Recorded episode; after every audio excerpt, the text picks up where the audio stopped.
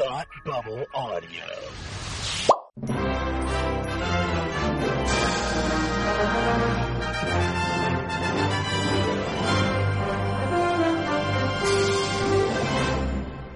Hi, and welcome to Academy Rewind, the fortnightly podcast where we're taking a look at the Oscars from years past. I'm Tim, and with me, as always, is my friend who lives on the West Side and loves to tell a good story. It's Palmer. How are you today?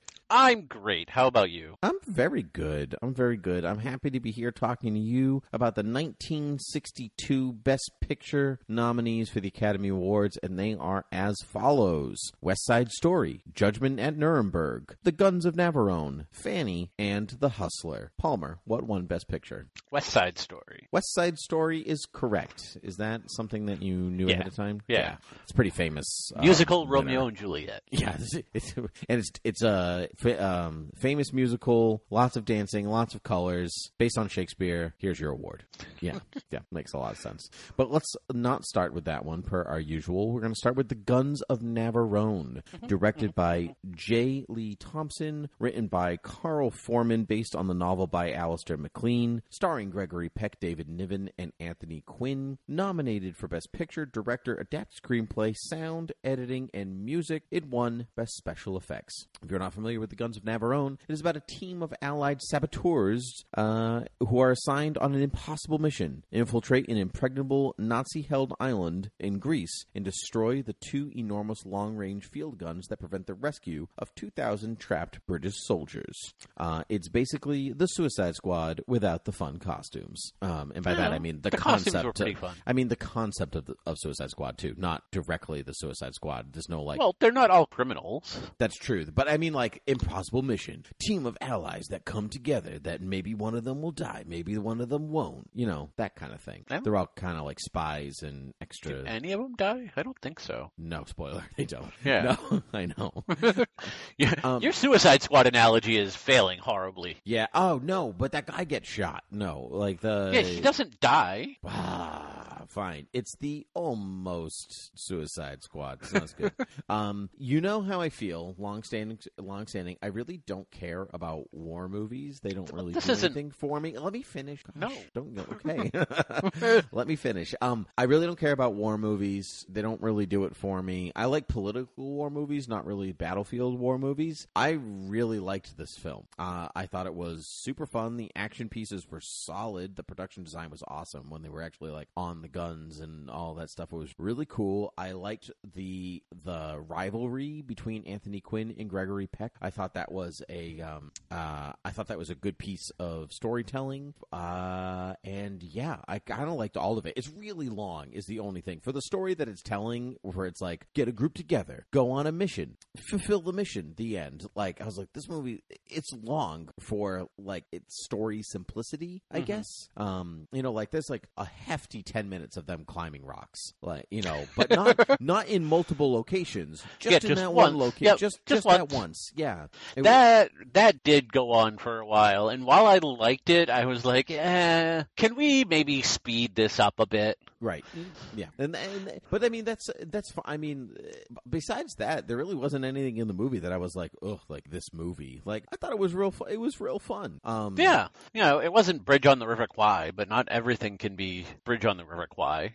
I don't think it was even tr- uh, that's a great comparison and I also don't think that it was like trying to be it was not Oh no, so- no, no! I'm just, I'm just Yeah. saying, like as far as quality goes. Correct. I mean, Like- Bridge on the River Kwai is not really about the action or the set pieces. It's really about The bridge. It's like it's about the bridge, right, or the psychological warfare that's happening Right. within the camp. And this is literally just like we're on a mission. Yeah. We're gonna do the mission. Yeah, and this is yeah, I I would never classify this as a as a war movie. I'd classify this as a action movie that takes place during World War II. But it's It's more Captain America than uh Yes. yes. It's yeah, because it's America a it's a very anything. specific mission. Um, and you know Gregory Peck is pretty good. Although I'm like, man, you know, since uh since uh To Kill a Mockingbird, you know, after after defending that guy, he went off to war.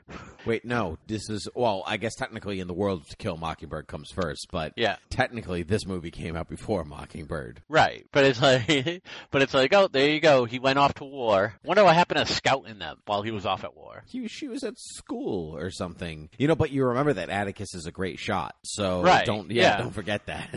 yeah, Uh, and then I really like David, uh, David Nevins. I always just really love his voice. I love David Like, it is- voice. It is the most proper English voice that there has ever been. I like that he's the like there's the bomb expert and then there's the like everybody's got an archetype, you know, like you're Yep. the weapons expert and you're the this and you're the that. And I think that they all came from I like they all come from different backgrounds, you know, you know, one's Greek, one's British, one's American. Uh it, it was um yeah, it's just real solid. Actually, when I say Captain America, it is kind of like the Howling Commandos Yeah. in a way where it's like, you know, you're from France, you're from Britain, you're from America. Let's, you know, Yeah. let's do this thing. Let's go on some missions in World War II. And if this movie, if the Guns of Navarone was made today, it's a franchise. Like this is their first. Like it's like you know, it's the Howling Commandos in the Guns of Navarone or something Right. like that. Um, and so, and I wouldn't be upset. Like I would watch more of these guys together. Yeah, Uh, but you can't because they're all dead. Correct. Um, uh, speaking of speaking of dead, the um, the reason that Anthony Quinn doesn't like Gregory Peck, right? This is like he blames him for the death of his family, and they still work together. I really had it. The the film does a very good job at giving them the sense of rivalry, but of also working towards the greater good at sometimes. But there's like an unbalanced quality to Quinn where you're like, maybe he'll betray them and just kill it, Gregory Peck. I don't know. I think they try to do that, but I don't. I don't think there's ever there's ever that thought because he does have that scene with the guy uh, piloting the ship where he gives us the backstory about Anthony Quinn's character, and he's like, he's gonna kill me one day because he told me he was going to. He's like, well, aren't you worried he's gonna kill you now? Ah, he probably hates the Nazis more. Correct. yeah, but I mean, but it's true though. He does. Yeah, and I mean, like that makes sense, you know. But and then they then they have kind of then they'll come up with a couple scenes here and there to kind of to kind of force like a tension point between them. Like oh, like so uh, during the rock climbing sequence when he kind of loses his grip and Anthony Quinn catches him. It's like oh, is Anthony Quinn gonna let him go? No, because it's still halfway in the movie. And then there's another part where he saves Anthony Quinn. It's like you know, does he save him because he's gonna end up killing him one day? Yes, he does. Yeah, that's true, but your the your point about is he going to let him go? It's too early in the movie. Yes and no, because like there are movies in which your your lead does get killed off, but it's, Not back then. No, I Psycho is really the first one, and it only came out two years previous to this. Yeah. one year previous to the movie even being made. Right, Psycho Right. came out in 1960, and Janet Leigh was quite famous and quite famously dies halfway through that movie. Not even. Um, thanks. I was gonna watch that movie tonight. I there's absolutely a zero chance in hell that you haven't seen Psycho. like, Um, no, I've seen it. Okay. yeah, you definitely I- have seen it. To be fair, I originally I saw the remake first. Is that why you like the remake so much? Because that's the first one you saw. No, I just really like I like Vince Vaughn in a serious role. I think I he's a good actor, He is and good I think like his his comedy stuff got in the way for what could have been like really good serious acting. Mm-hmm. Which you know, I'm not saying comedy isn't fu- isn't good. It's, it's fine, but he he tends to play the same kind of person comedy wise, where I think he has more range than As a what he gives actor, than I what he does. I completely agree. I I am Yeah. 100 percent down for a Renaissance, and it should be it should be more dramatic pieces. Yeah, they can remake every single Psycho because probably actually they, they probably would be better than the other than the psycho sequ- the psycho sequels. Some Yeah. of them are not terrible, but like I think you all you said you need you, like you said everything you needed to say with the first one. they really didn't need Uh, anything else. I don't know because there was the one because it's two or three where he's like let out and they're like you're cured now. I thought that was the second one. It might be. I look. I watched the sequels in kind of rapid succession, Okay. so I honestly don't remember which uh which sequel is which. But I I did like how they were like he's cured and it's him kind of trying to stay cured. mm-hmm. But besides that, you're not going to kill off Gregory Peck halfway through this movie. I'm sorry, you're just not. Like No, I, it's I agree. I it's, agree with it's Gregory Peck.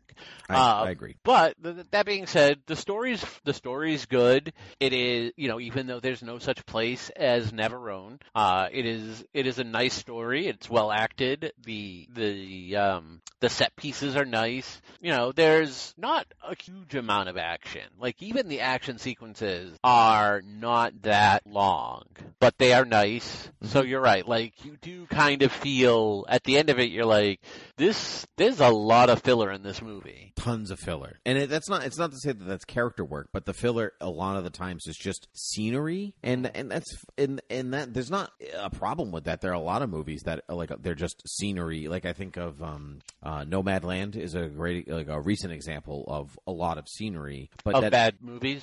but it no, but it adds like flavor or texture to the story they're telling. Whereas here, it doesn't really add flavor or texture. It's just there, um, and it almost feels like we spent a lot of time making this movie on an island. So deal with it. Like, like it's hard to get it's hard to get film equipment here. So just deal with how much we're going to shoot. We needed we needed to uh, get our money's worth. That's right. It needed to be worth it to us. So uh, give me Yeah. some fun facts on Guns of Navarone. Sure, why not? Because the stars were all too old for their characters, the movie was nicknamed Elderly Gang Goes Off to War by the British press. That's hilarious, and it's funny that the ages of action stars have eh, like ha- have risen so much in the past fifty years from from this movie. Fifty years, Yeah.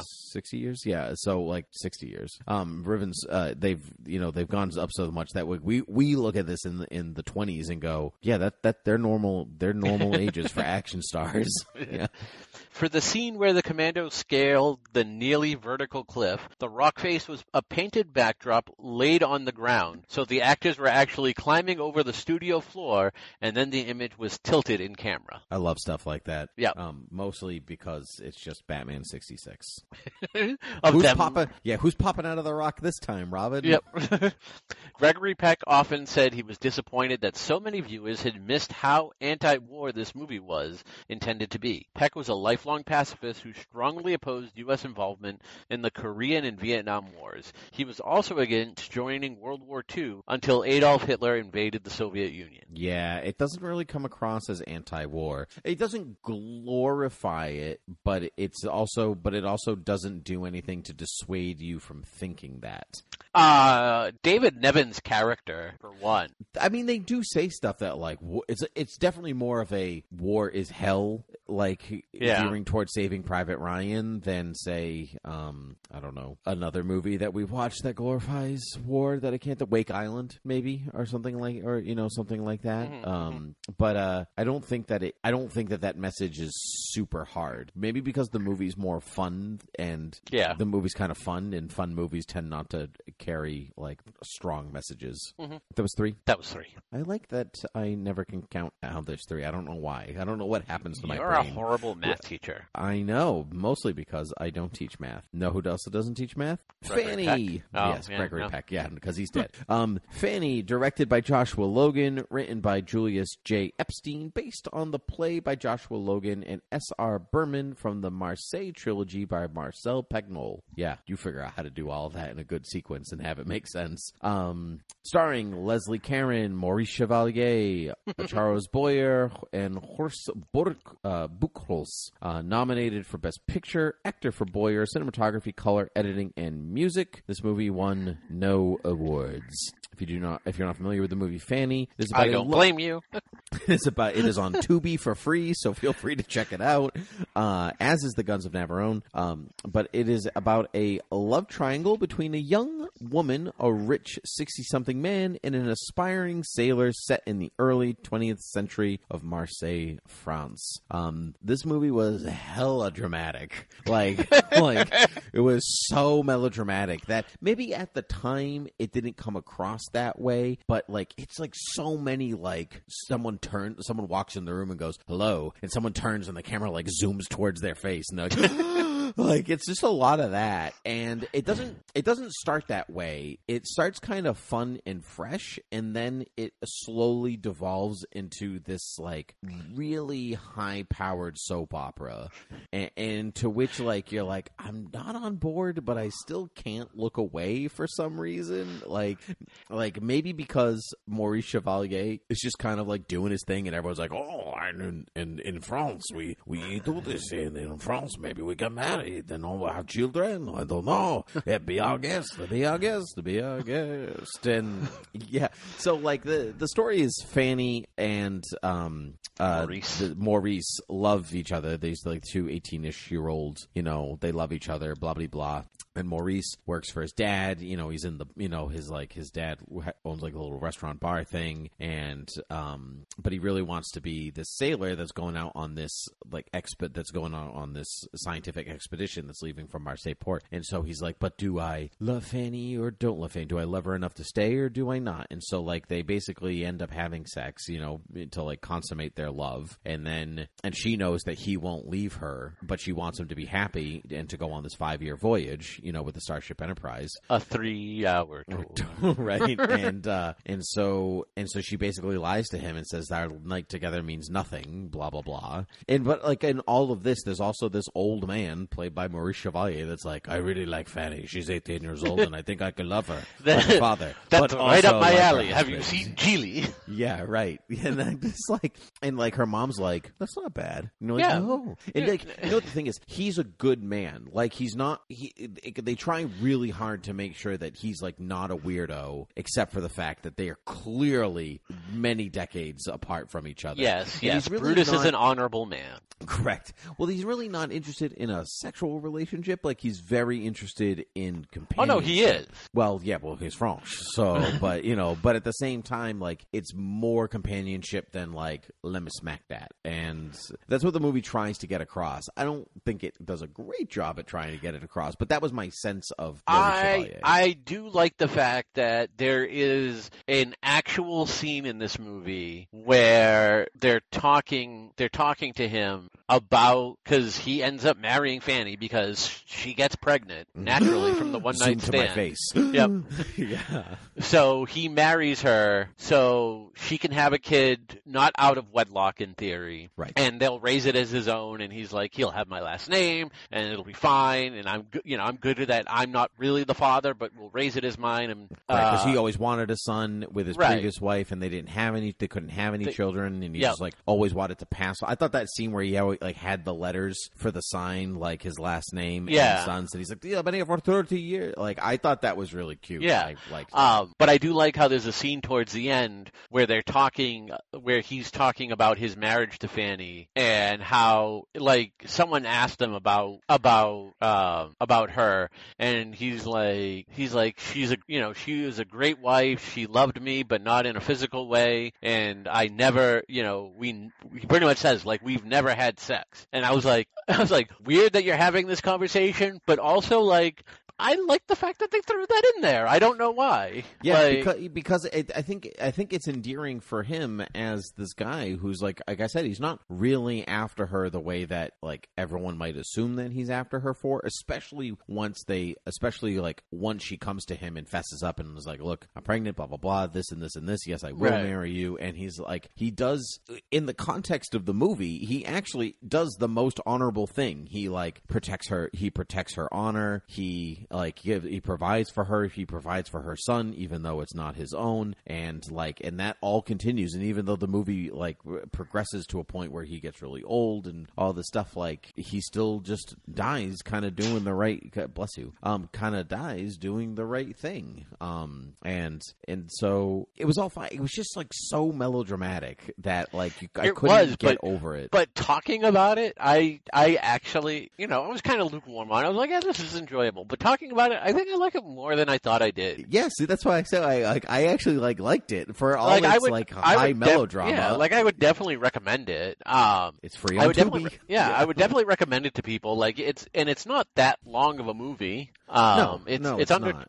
it's under two hours, and you know, it's a good, it's a good clean romp that, like, at times, like the story can get ridiculous, and you know it's ridiculous, but it's not like, and you're just like, I want to see where this goes, and it was, it was surprisingly, it was surprisingly good given the, given the storyline. I think. Yep, I, I agree, and I kind of like the I like the setting a lot actually because like Marseille looks and feels old, and so even though this movie takes place in the 20th century, they go through like good lengths to make it feel like it happens in the 19th century. You know, like where even like the boat that um that was what was his name The Maurice? crazy guy. No, I won't get to him. Um, no, the that Maurice like goes off to the the ex on the exposition is like a giant like um it's a it looks like a giant whale ship um or just you know a, a giant um you know wind vessel because they're like studying wind and waves. It's like it has to be Right. it has to have sails, but it looks like he's like shoveling off to sea in 1850 instead of you you know 1950 or whenever whenever this takes place. So Yeah. yeah, I thought that was um I thought that was I thought that was fun that it kind of plays old but is quote like modern for its time. Yeah, when it was made. I'm just surprised they took out all the uh, music. I want to know what the musical is. Was this is a musical? Yeah, Right? it the original show is a musical, Really? I Yeah. know what that is. and they decided not to make this a musical because musicals were not popular anymore. twist. I forgot. It, I I think it was Warner. They were like Warner was like, ah, we don't want this to be a musical because musicals are losing money nowadays, and nobody wants to see it. And then West Side West Story Side comes Story. out. twist. Yep. Um, wow, that's gonna hurt. Um, you know that actually kind of explains the heightened melodrama, Yeah. though, because like musicals are, you know, the, the the the rule is you talk out your feelings when you can't talk anymore. When your feelings are so big, you sing, and when your feelings are even bigger, you dance. That's kind of the that's it. West Side Story is actually a perfect example of that. Um, they, but sometimes they start dancing and like work their way backwards. Um, but the uh, but like the heightened melodrama is very like stage musical esque, and so yeah, I would love to see that. Maybe when it comes around our area again, probably never. Come on, revival of Fanny. Uh, the east side of the port of Marseille had not been touched in decades, making it a perfect location for a period film like this. But the west side had been rebuilt after World War II. Originally, art director Rino Mondellini got permission from the mayor to put false fronts on the new buildings. When he started drilling holes in the sidewalk for the posts that would support the facades, however, the townspeople objected and the mayor rescinded his permission. Mondellini called the 18 holes he had already made the most expensive golf course in the world. Wow. Wow. I mean, if I were if I were them, I would probably also feel that way. That I'm like, don't don't touch this. It's perfect the way that it is. Um, but I do feel for him.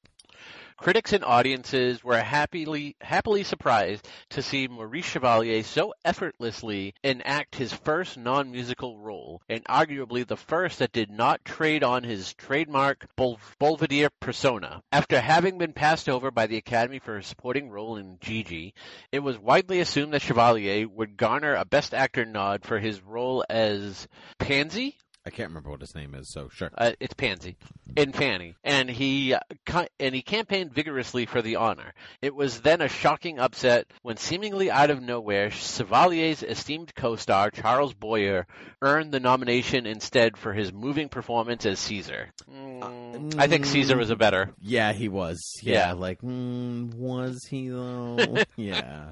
Oh. As the film neared completion, art house cinemas began advertising screenings of the original films as the last chance for their fans to see them, since Warner Brothers had bought all the rights to the original films. This did little to endear the remake to critics who revered the originals. Hmm. Well, okay. Well, there you have it. Yeah. Wonderful. Wonderful. All right. Let's move on to The Hustler, directed directed by Robert Rossen, written by Robert Rossen and Sidney Carroll, based on the novel by Walter Tevis, starring Paul Newman, Piper Laurie, George C. Scott, and Jackie Gleason. Nominated for Best Picture, actor for Newman, actress for Laurie, supporting actor for Gleason and Scott, though he refused to be nominated. Um, direction and adapted screenplay. It won Best Cinematography for a black and white film and art direction for a black and white film. If you are unfamiliar with the movie Hustler, it is about an up and coming pool player played by Paul Newman who plays a longtime champion in a single high stakes match. Um, I thought, uh, honestly, I thought it was kind of boring, but I, I hate you. We're no let, me fin- let, me, let me let me finish. No, Uh, too late. I, I thought it was kind of boring, but I did think that the performances are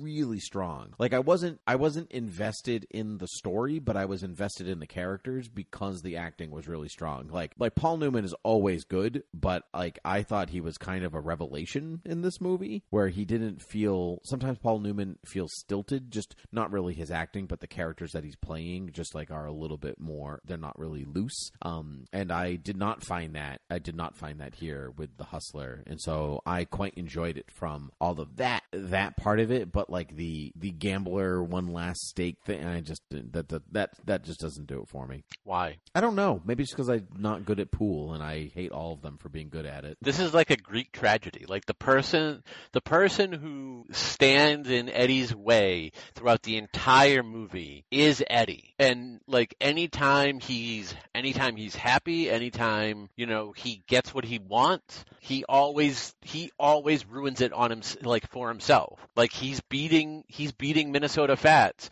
and he keeps going because he wants to beat Minnesota Fats so badly that he wants to make Fats say, you know, no more. And then he ends up losing everything because of it, you know, and then he wants to get redemption. So he needs to go back and he needs to go back and hustle. So he goes back on the road to hustle so he can get money so he can play Fats again. And he, you know, he starts losing but he he doesn't know when to quit, so he goes steals money from the girl that he's seeing, and you know who makes him happy, but he gets in his way with that too, and that damages her. Like everything that this guy touches kind of turns sour because of his single-mindedness of not knowing when enough is enough or when to just be happy with what he gets. Wow, this this movie just rose a star in my book. Like you did a that was a very succinct, excellent job at explaining the movie that I only half paid attention to. Good for you.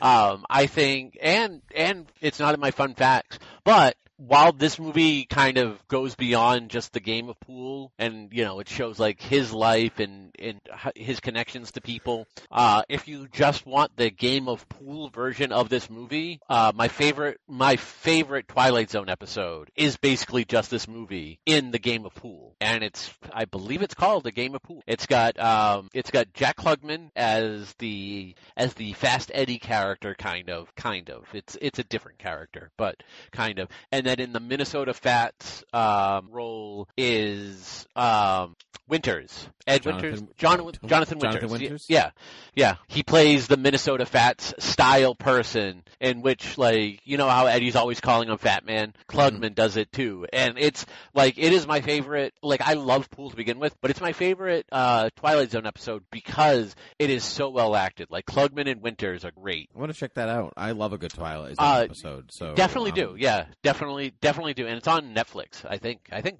I think it's still on Netflix. All of the Oh. Twilight Zone. Who knows when? I mean, like when by the time this episode comes out, we cannot make that claim. Like No. even the fact that I I, mean, it might be on Fanny's at that even the fact that I said Yeah. that tu- Fanny's on Tubi. Who knows? By Yeah. the time this comes out, I Um, have no idea. And as far as the acting goes, I really love Paul Newman in this. I love I love Jackie Gleason because it's Jackie Gleason and it's not just like a slapstick comedy. Correct. I know. I was kind of hoping that he'd be like Moon. Moon. That white ball looks like a moon. I'm gonna hit it straight, but no. I, I Um, applaud them for holding. But back. like he, you know, he he presents himself really well as the character, um, and there was an actual uh, there was an actual pool shark named Minnesota Fats, um, but this character is not necessarily based on him. oh, interesting. Okay. Yeah, there was um, there was a there was a hustler called New York Fats, and then he became Minnesota Fats after this movie came out. But he was kind of like this character was kind of based on somebody else. But in any event, I, I and George C. Scott, who doesn't really show up until like 25, 30 minutes into this movie. Which is, and it's not a long movie. This is a two-hour film. Yeah. So, And like he doesn't have a lot to do, but what he does is really good. Yep, he is he is extremely effective in every scene. Which goes back to my original point. Like the acting is really, really good in this movie. Yeah. Like just it was not even like the stuff that you uh, um, spoke of. You know, in terms of character. I think it's just like the the thing, like it just being about pool. I think turned like is the thing that kind of clicked off for me. Yeah. Um, but uh, I might even give it another shot. Like I might go back and rewatch it because like what you you know one day, not now, but you know eventually when we do this all over again, do they hold up in twenty more years Yeah. after we did this? Um, yeah. What you could do is uh, watch the sequel. There's a sequel. Yeah, done by um, uh, Goodfellas guy, whose a name I'm blanking on right now. The director. Good, Goodfellas guy. Yeah, the Martin director of Good- Scorsese. Yeah, Martin Scorsese. Uh, Martin Scorsese directed the sequel. The Goodfellas guy. that was the first thing that came to my head. Uh, he directed the sequel uh, back in '86 called Color of Money. It's Paul Newman reprising his role as Fast Eddie and Tom Cruise. Oh, I didn't know that Color of Money was a sequel to The Hustler. I mean, I've never Yep. seen it, but I did not know that. Yeah, basically you see what because like the the end of this like the end of this there's there's tension between Eddie and George C. Scott's character and he's given an ultimatum so you kind of see what happened to him after this movie from sticking to that kind of ultimatum that he's given by George C. Scott um, and and I would say I don't know if I like his performance in Color of Money more than The Hustler but I know like that has been one of like the bigger like the bigger like upsetting moments in Academy history was when Newman didn't didn't win. didn't win for uh, Color of Money, and I don't know if you. I believe Tom Cruise might have been nominated over him, and that was one of the things. Hold on, I uh, I got you. Color of Money came out in '86. Yeah, Tom Cruise. Uh, No, he did win Best Actor in a Leading Role. Paul Newman was not present at the award ceremony. Oh, all right, Robert Wise good. accepted the award on his behalf. Newman became the fourth actor after Al Pacino to be nominated twice. Oh, you know what it was? I think- character. I think people were upset that Tom Cruise didn't win. Oh, who was not nominated? Yeah, so that might have been it because he got he got Best Actor or Supporting. He got Best Actor. Yeah, okay. I mean, ultimately, the second movie's not necessarily his movie. Sure. Oh, I see. But they like it's really Tom Cruise's movie, but they Yeah. gave it to but But they gave it to Paul Newman. because they wanted him to get a Best Actor award. This is where it gets really political. Um, Yeah. yeah. Um, which Yeah. Um, so and like that movie's just as good. Like it's a it's a forgotten Scorsese movie. I think, in my opinion, it's always kind of forgotten because it doesn't have gangsters in it. Okay, That that does happen. Like Yeah, especially movie, in the a movie that doesn't include gangsters. Like, Yeah. he didn't direct that. My favorite Scorsese movies are the ones that don't involve gangsters too. That's Absolutely, is- and yeah, but this being the '80s, where it was like that's what he was doing. correct. Like nowadays, it's like, all right, he did The Aviator, he did Shutter Island. You know, love, love Shutter Island. I had to go back I and don't- watch Shutter I Island don't because it's his I don't remember movie, liking but. It's my favorite of his movies. That's where I that's where I land on it. But anyway, we, we can talk Scorsese another time. Yeah. Scorsese uh, at another time. Uh, give me some fun facts on the Hustler. Paul Newman and Jackie Gleason establish a friendship on set. At one point, Newman got a little cocky about his newfound pool skills and challenged the much more experienced Gleason to a $50 to $50 bet on a game. Newman broke, then it was Gleason's turn. He knocked all 15 balls in and Newman never got another shot. Gleason recalled the next day Newman paid him off with 5,000 pennies. Wow. what a jerk. But I Yeah. love that. Um, I yeah, I will say like a a majority of the pool playing you see in this between uh, Paul Newman and Jackie Gleason are them.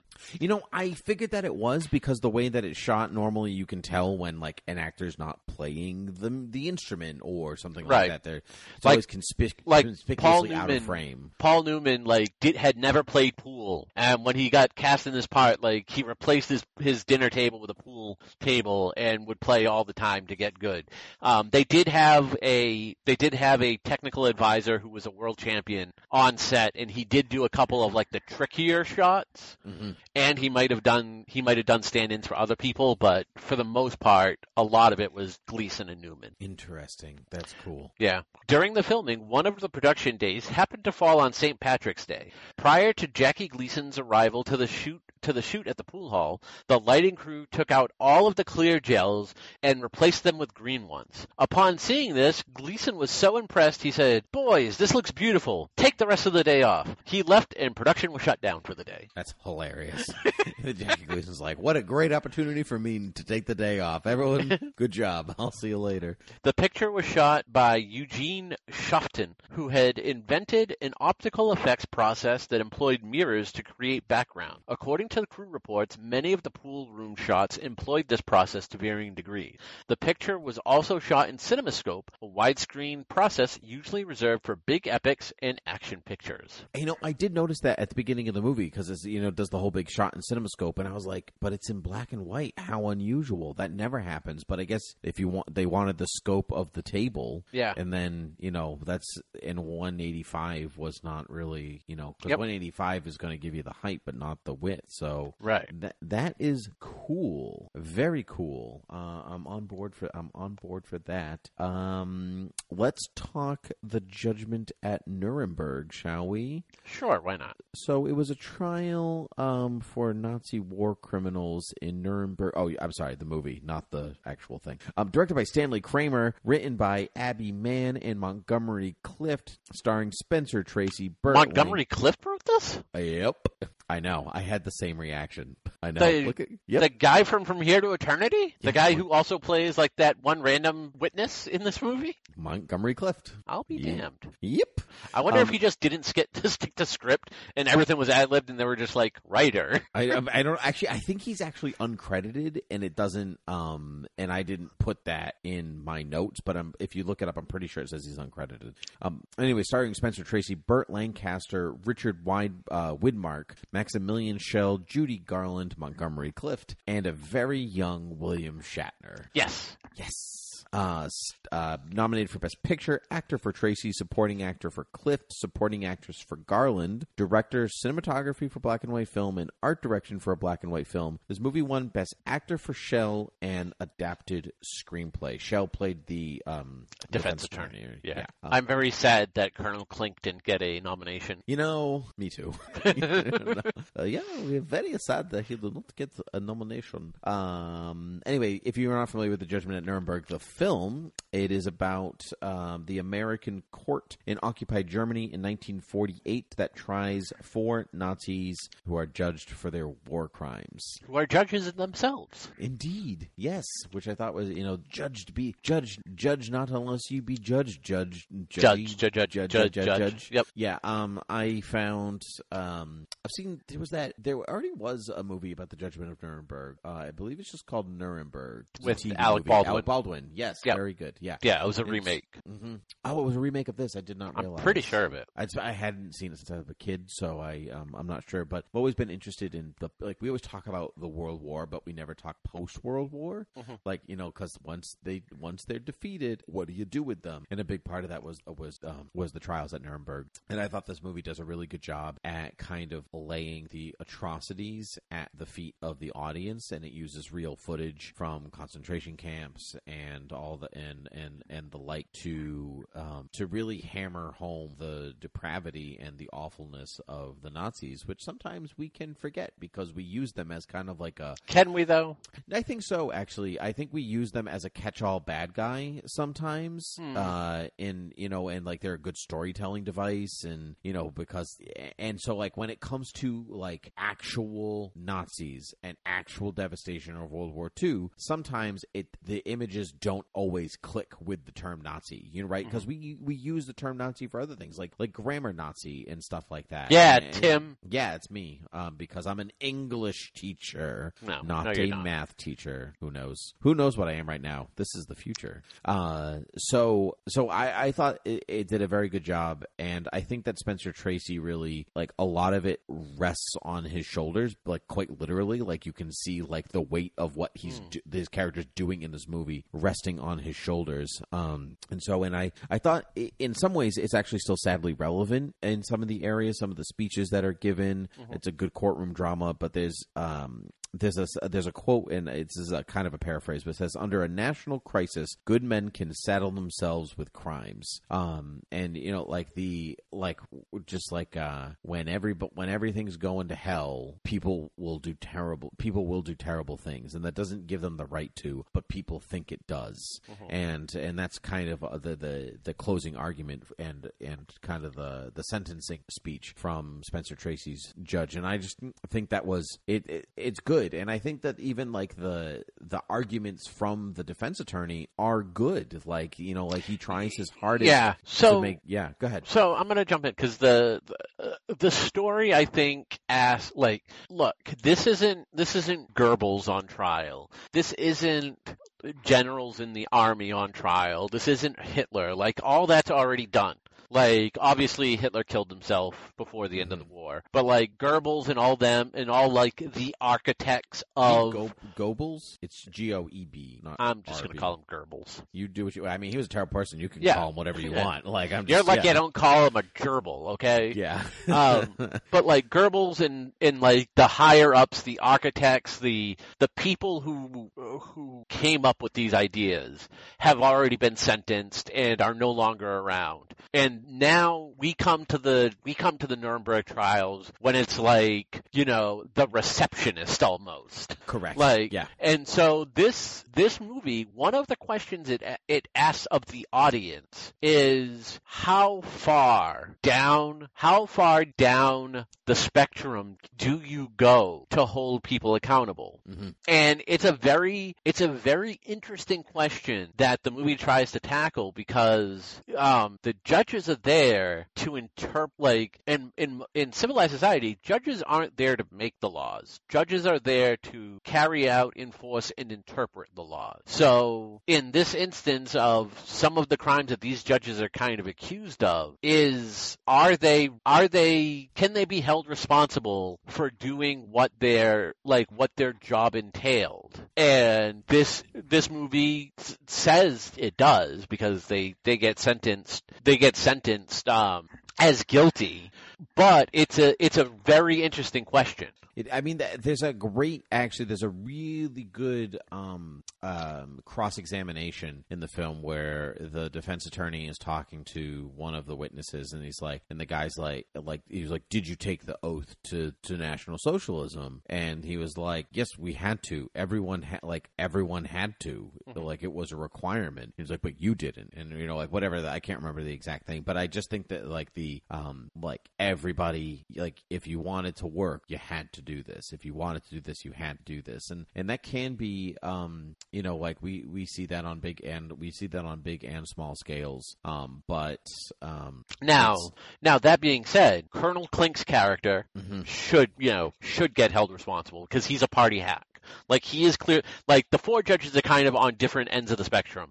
colonel Correct. klink's character is like the party hack judge who is very like invested in the nazi notion Mhm. then you have the person who was just really spineless correct and yeah. kind of regrets what he does, but he did it. And so you could say, well, like that's that was bad too. And then like the one, then you have the one guy who is like, this was my job.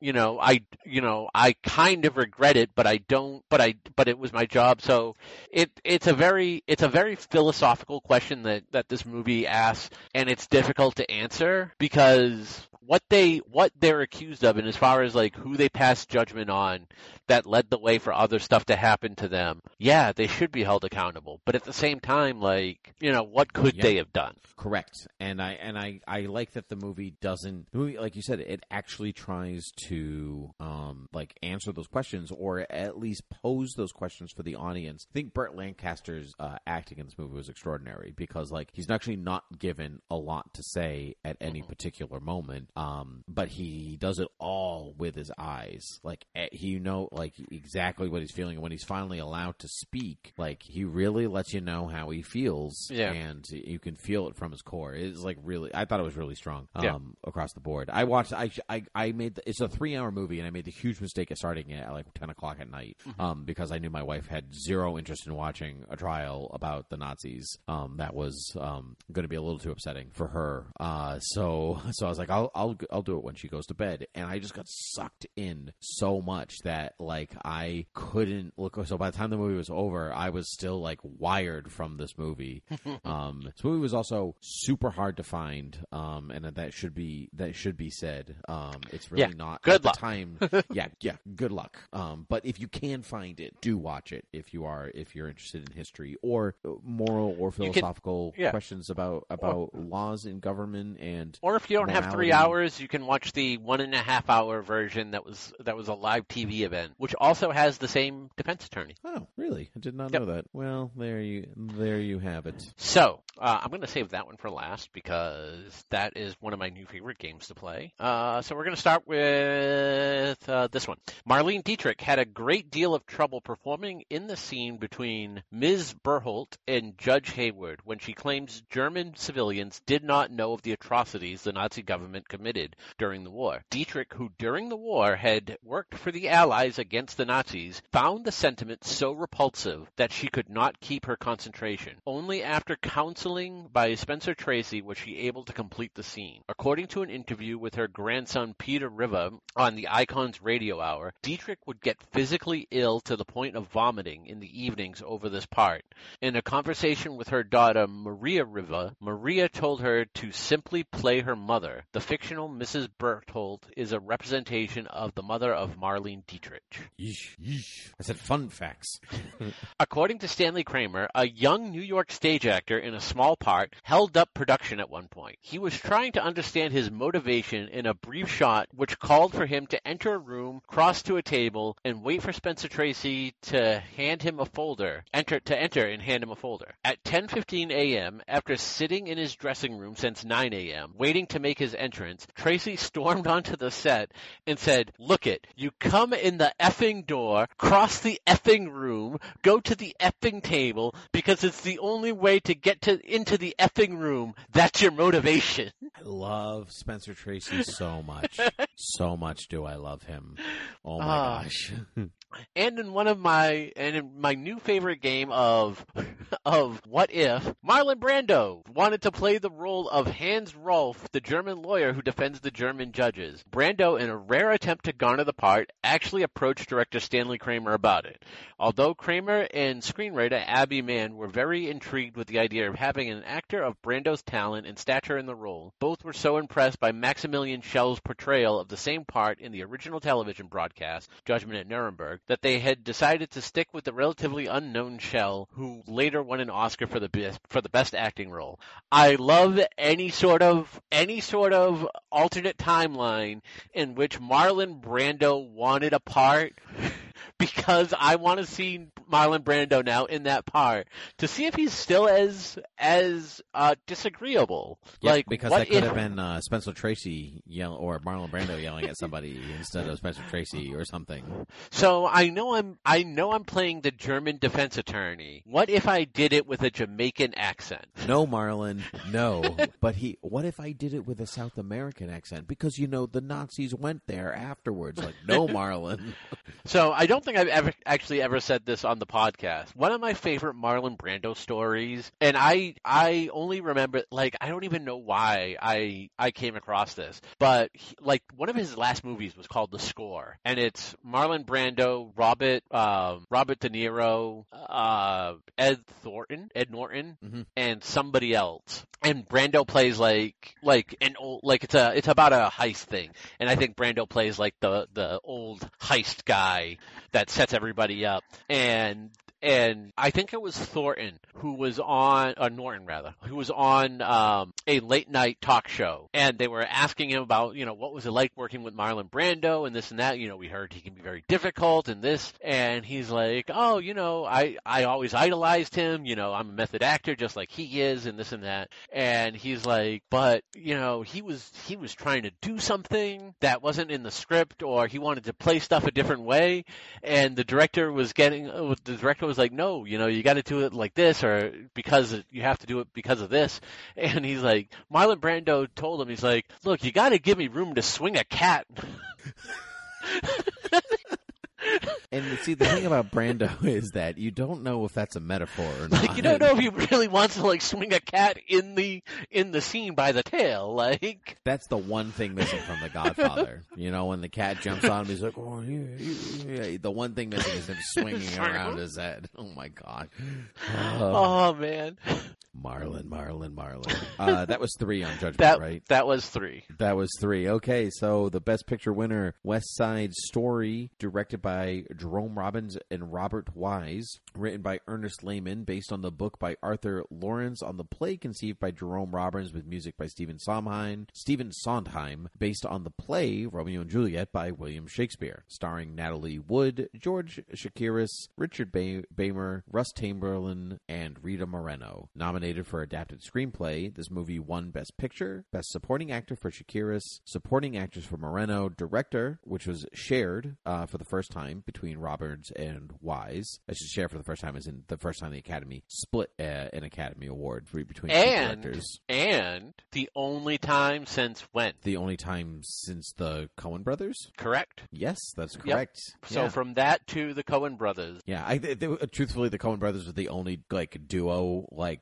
directing duo that I like. right i figured like, it was an like, easy question but yeah worth worth giving an award to. But uh, anyway, uh, also won best cinematography, color, uh, cinematography for a colored film, art direction for a film in color, costume for a film in color, sound editing, and music. If you are unfamiliar with the plot of West Side Story or Romeo and Juliet, for that matter, it is about two youngsters from rival New York City gangs who fall in love, but tensions between their respective friends build toward tragedy. Um, I have never seen West Side Story, um, though I, you know, you see like clips of it here and there. It always the West Side Story is one of those movies that always pops up on the, um, you know, movies you should see, or we're very proud we Right. made this movie, so here's a clip of it. Um, one of those. But I was, um, but I had, I had never seen it, but I was very very familiar with the music, um, having you know done a few for different cabarets or you know listened to the soundtrack or whatever, and so I wasn't really sure what to expect from the film, um, because um, it's never been super one of my favorites. Like, um, um, but uh, um,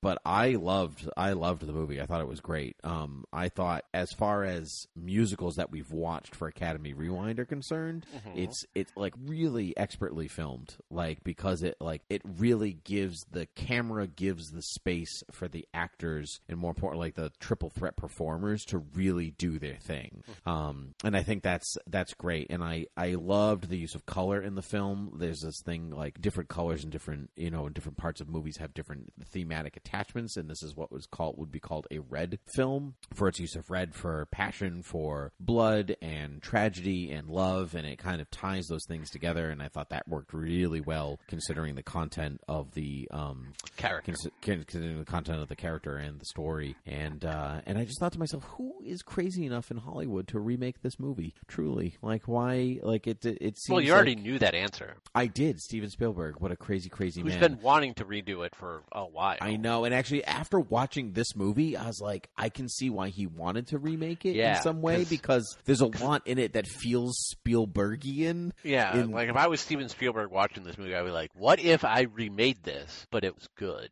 Oh, you didn't care for it. Eh, I've never really cared for it. Like I've I've tried watching it several times, so I was like, well, this is the time I'm going to actually have to bite the bullet and and get through it. Like I love Romeo and Juliet. I love I know, musicals. I know you do. Yeah. Yeah. I love musicals. Like you would think Romeo and Juliet the musical would be really good. And it is. Look at Baz Luhrmann's Romeo and Juliet.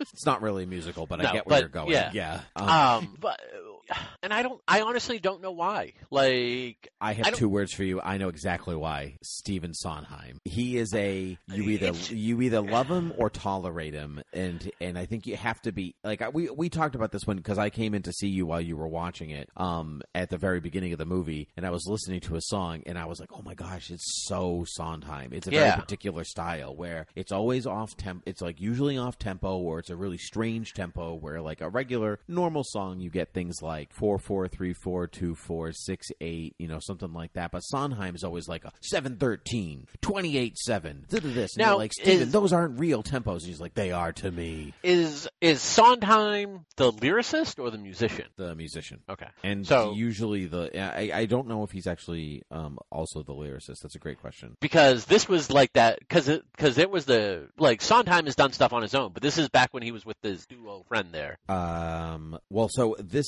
uh, in West Side Story, he's the lyricist, and the music is Leonard Bernstein. Yeah, I was gonna say because I I know like Bernstein and Sondheim were kind of uh were kind of like a a duo for a bit, and then Sondheim went off and did his own stuff. So yeah, so like like I could just see like Bernstein being like, "All right, here's your tune, go at it with the lyrics, Sondheim," and he was like, "Here's the twenty pages for that two minute song." That is correct. You know, because there's just a lot of words, and there's a the way there's a very particular style to perform Sondheim's words, uh, his lyrics. You know, like in it's a it's a it's a lot of it's a lot of pitter patter, and you're like, uh, you know, it's a lot of recitative, and so you're like, Yeah. and it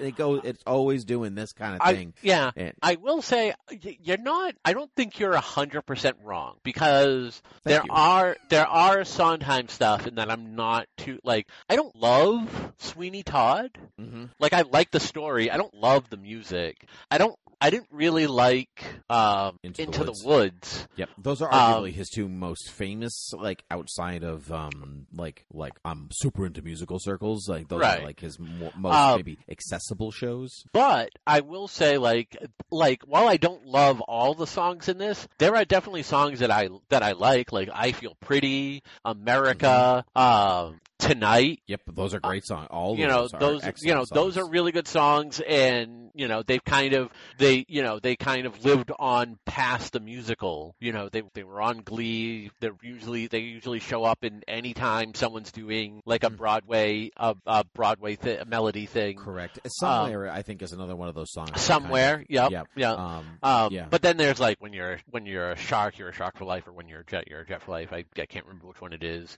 Uh, Officer Krupke. Like there are a couple songs that I'm like, eh, these are these are fine.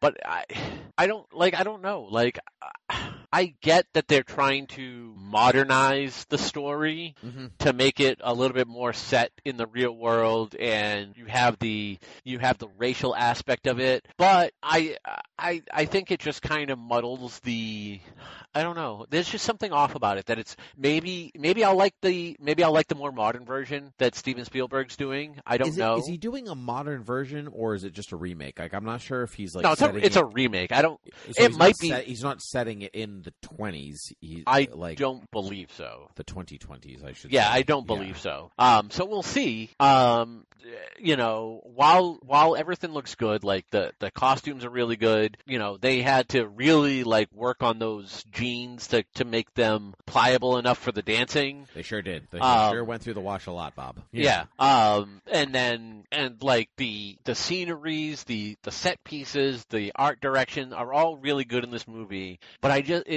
just something about it just never clicks for me. And maybe it's just a movie that I think shows its age when you're watching it. It does a little. Like you definitely can tell that like, oh, you're not actually you're not actually where you say you're from. You're wearing makeup. Yeah. Or your the dub is not exactly is not Yeah. exactly in sync the way that it should be. Like the sound quality for here, you know, like what even actually sometimes the the way that colors are shot in, in movies that are a bit older, like you can like the the the vividness of the color is can be um, Mhm. can show its age. Yeah. So uh, yeah, I know And- exactly what you're talking about.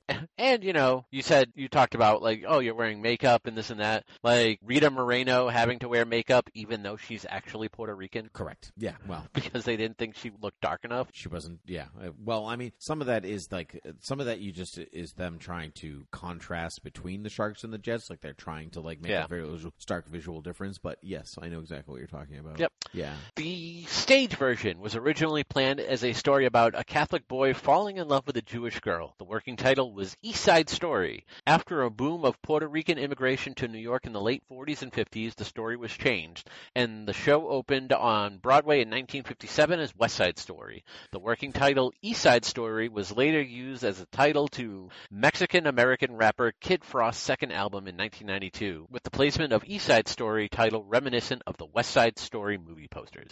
East Side Story sounds like the whitest of white things. It really does. put- Like, Yep. oh my gosh. Yep. Oh my gosh. Kind of want to still see that version of it, but still, like East Side Story, not a great thing. Jerome Robbins initially refused to work on the film unless he could direct it. Producer Walter Mirisch was nervous about handing the reins entirely over to Robbins, who had never made a film before, so he enlisted Star Trek director Robert Wise to direct the drama while Robbins would handle the singing and dancing sequences. Robbins developed a habit of shooting numerous take of each scene, to the point where the film went over budget and behind schedule. This led to his firing. But he won an award for it, Yep. so it's okay. And again, back to my favorites, back to my favorite game. Rita Moreno stated that her line readings of Don't You Touch Me after the Jets attack Anita was her imitating Marlon Brando, her then boyfriend. Marlon Brando noticed this at the film's premiere, and I want Marlon Brando as a shark or a jet. I love that Marlon Brando noticed it. That's my favorite part about that fact. Oh man, those were good facts. All right, Yep. before we uh, before we go into um, before we go into anything, I would like to do two games. One, uh, the people can find us at Academy Rewind at Gmail and Twitter. And That's not a game. Shut up. Um, I tricked them into staying on. Uh, um, I um, and now I lost my thread. You it. I win. Thoughtbubbleaudio.com, patreon.com, thoughtbubbleaudio to support us. Um, rate and review us. iTunes, all places podcasts can be found. The game, what came out in 1961 that could have been nominated otherwise, though I actually do think that all of these movies, maybe Fanny, um, could could have taken the boot. So here we go. Um, Breakfast at Tiffany's. What? I know. Get out of here, West Side Story. Isn't that wild? Breakfast at Tiffany's didn't get nominated. Um, the Absent-Minded Professor, The Original Parent Trap, The Misfits, um, 101 Dalmatians, That's about dogs. Vincent Price's The Pit What? and Pendulum, um, I- no, uh, Gorgo, Babes in Toyland, um, Snow White and the Three Stooges. I know we're really like stretching here. The Curse of the Werewolf, Raisin in the Sun. Oh, that's good. That was actually quite good. Um, Wild in the Country, The Coment, uh, the Comancheros, Mothra. Aw. Yeah, I'm really. There's really nothing. Yep. Great choices all around. Yeah. Uh, no, Breakfast at Tiffany's, um, and Kick Out, Fanny. Fanny. Yeah, you'd kick out Fanny. I know. Even though after our discussion we were like, you know, it's actually better than than we would say, which is part of the fun of the show. But Maybe- yeah, it's probably Maybe Fanny. Guns of Navarone. Nah, I liked that. It's too much. It was too good of a movie. Um, but mm, well, nah, I wouldn't kick it out anyway. Though, yeah, I mean, obviously, I would lose, like, just personal taste, I would kick out uh, West Side Story, but I get its nominations, so that's fine. So I would go with either Fanny or Guns of Navarone, because I would argue, like, you could still nominate Guns of Navarone for the acting and other pieces that I think are really good in it, but, not maybe not necessarily as a Best, picture. Yeah. yeah, that's a good point. All right. Well, anyway, let's do the 1962 rewindies. Of course, we're going to go from supporting actor all the way to Best Picture. We can only use the five films that were nominated for Best Picture this year. Too late. Um, I'm using Breakfast at Tiffany's for everything. Too bad. Starting Write-ins, baby. No, starting with supporting, starting with supporting actor. I'm going to give to Maurice Chevalier for Fanny because of the story you told me in the fun fact. Because I think it was somebody else originally, and I've already forgotten. But as soon as we said it, like he got, he got, he got uh, pushed over, I was like, absolutely not, not Maurice Chevalier. I'm- Uh, I am going to give it to uh, Jackie Gleason for The Hustler. That's a good choice. I, I fully support that. Uh, supporting actress, I'm going to give to uh, Rita Moreno for West Side Story. Um, supporting actress. Yeah. I am going to give it to Judy Garland for Judgment at For- Nuremberg. yeah, she was real good. I mean, it was just that one scene, but Yeah. she was excellent. Um, production design, I'm going to give to West Side Story. Yeah, West Side Story. Uh, costume design, I will also give to West Side Yep. Story. West Side Story. Makeup and hairstyling to West Side Story? Question mark. Mm, I'm gonna give it to Fanny. Sure. Yeah, I'm gonna give it to Fanny because I just don't like the idea of Rita Moreno having to wear Me makeup for either, West. but like it's all tied together with the costumes and stuff. So whatever, I'm just gonna keep it. Um, best music I give to West Side Story. I mean, sure. Yeah, Yeah. Although I will say the Guns of Navarone soundtrack, excellent. Like, Yeah. I, re- I really dug the score. Um, cinematography, uh, oh, no, sorry, visual effects I give to Guns of Navarone. Uh, Guns of Navarone. Yes. The cinematography I give to West Side Story. Uh, I would actually give it to The Hustler. Hustler, yeah, I thought so yeah, it was a good choice too. Um, which I mean, it did win uh cinematography for a Oh, black nice. and white That- film. yeah. so yeah, it's uh, that's a great choice. Um, best editing I give to West Side Story. Yeah, West Side Story. Um, best sound, I'm going to give to the Guns of Navarone because I think that the sound in West Side Story, which was actually my original one, it, it does show its age. Yeah, Guns of Navarone. Yeah. Uh, best actor, I give to Paul Newman for The Hustler. You are correct there, sir. I know I am. Um, so I assume you did too. Great. Yes. Uh, best actress, I'm going to give to Piper Laurie for The Hustler. Uh, I am gonna give it to Maria from West Side Story. Okay, good call. Um, best writing, I'm going to give to Judgment at Nuremberg. Uh, I'm gonna give it to The Hustler. Yeah, you know, I after our discussion, I was like, "Ooh, yeah, it might actually be that because it's really good." I just I didn't get that in my first roll around, so I'm going to Yeah. stick with my I'll stick with my original. Best director, I'm going to give to the duo of Robbins and Wise for West Side Story. Robinson Wise, attorneys at law. Law. Yep. Uh, I will give it to Stanley Kramer for Judgment at Nuremberg. cool, yeah, good. Um, tackle tough material, good job. And best picture, I give to West Side Story. Best Picture, I give to The Hustler. I think that's a solid choice. I think everybody wins in this in this round because it also won Best Picture for black and white film. Did you know that? No. It what? It's funny that they have like black and white winners for everything, but by the time you get to Best Picture, they're like, no, you have to be Nope. in the other one. It's so Yeah. strange. Okay, so anyway, now uh, up next is 1952. Here are the movies: An American in Paris, Quo Vadis, Decision Before Dawn, A Streetcar Named Desire. So there'll be plenty of Marlon Brando stories to go Sweet. around, and A Place in the Sun. Those movies will be for 1952. Uh, Palmer, it's been a pleasure as always, which is uh, fine by me because they are playing us off. No, I have some more people to thank. Not too bad. Bye. Bye.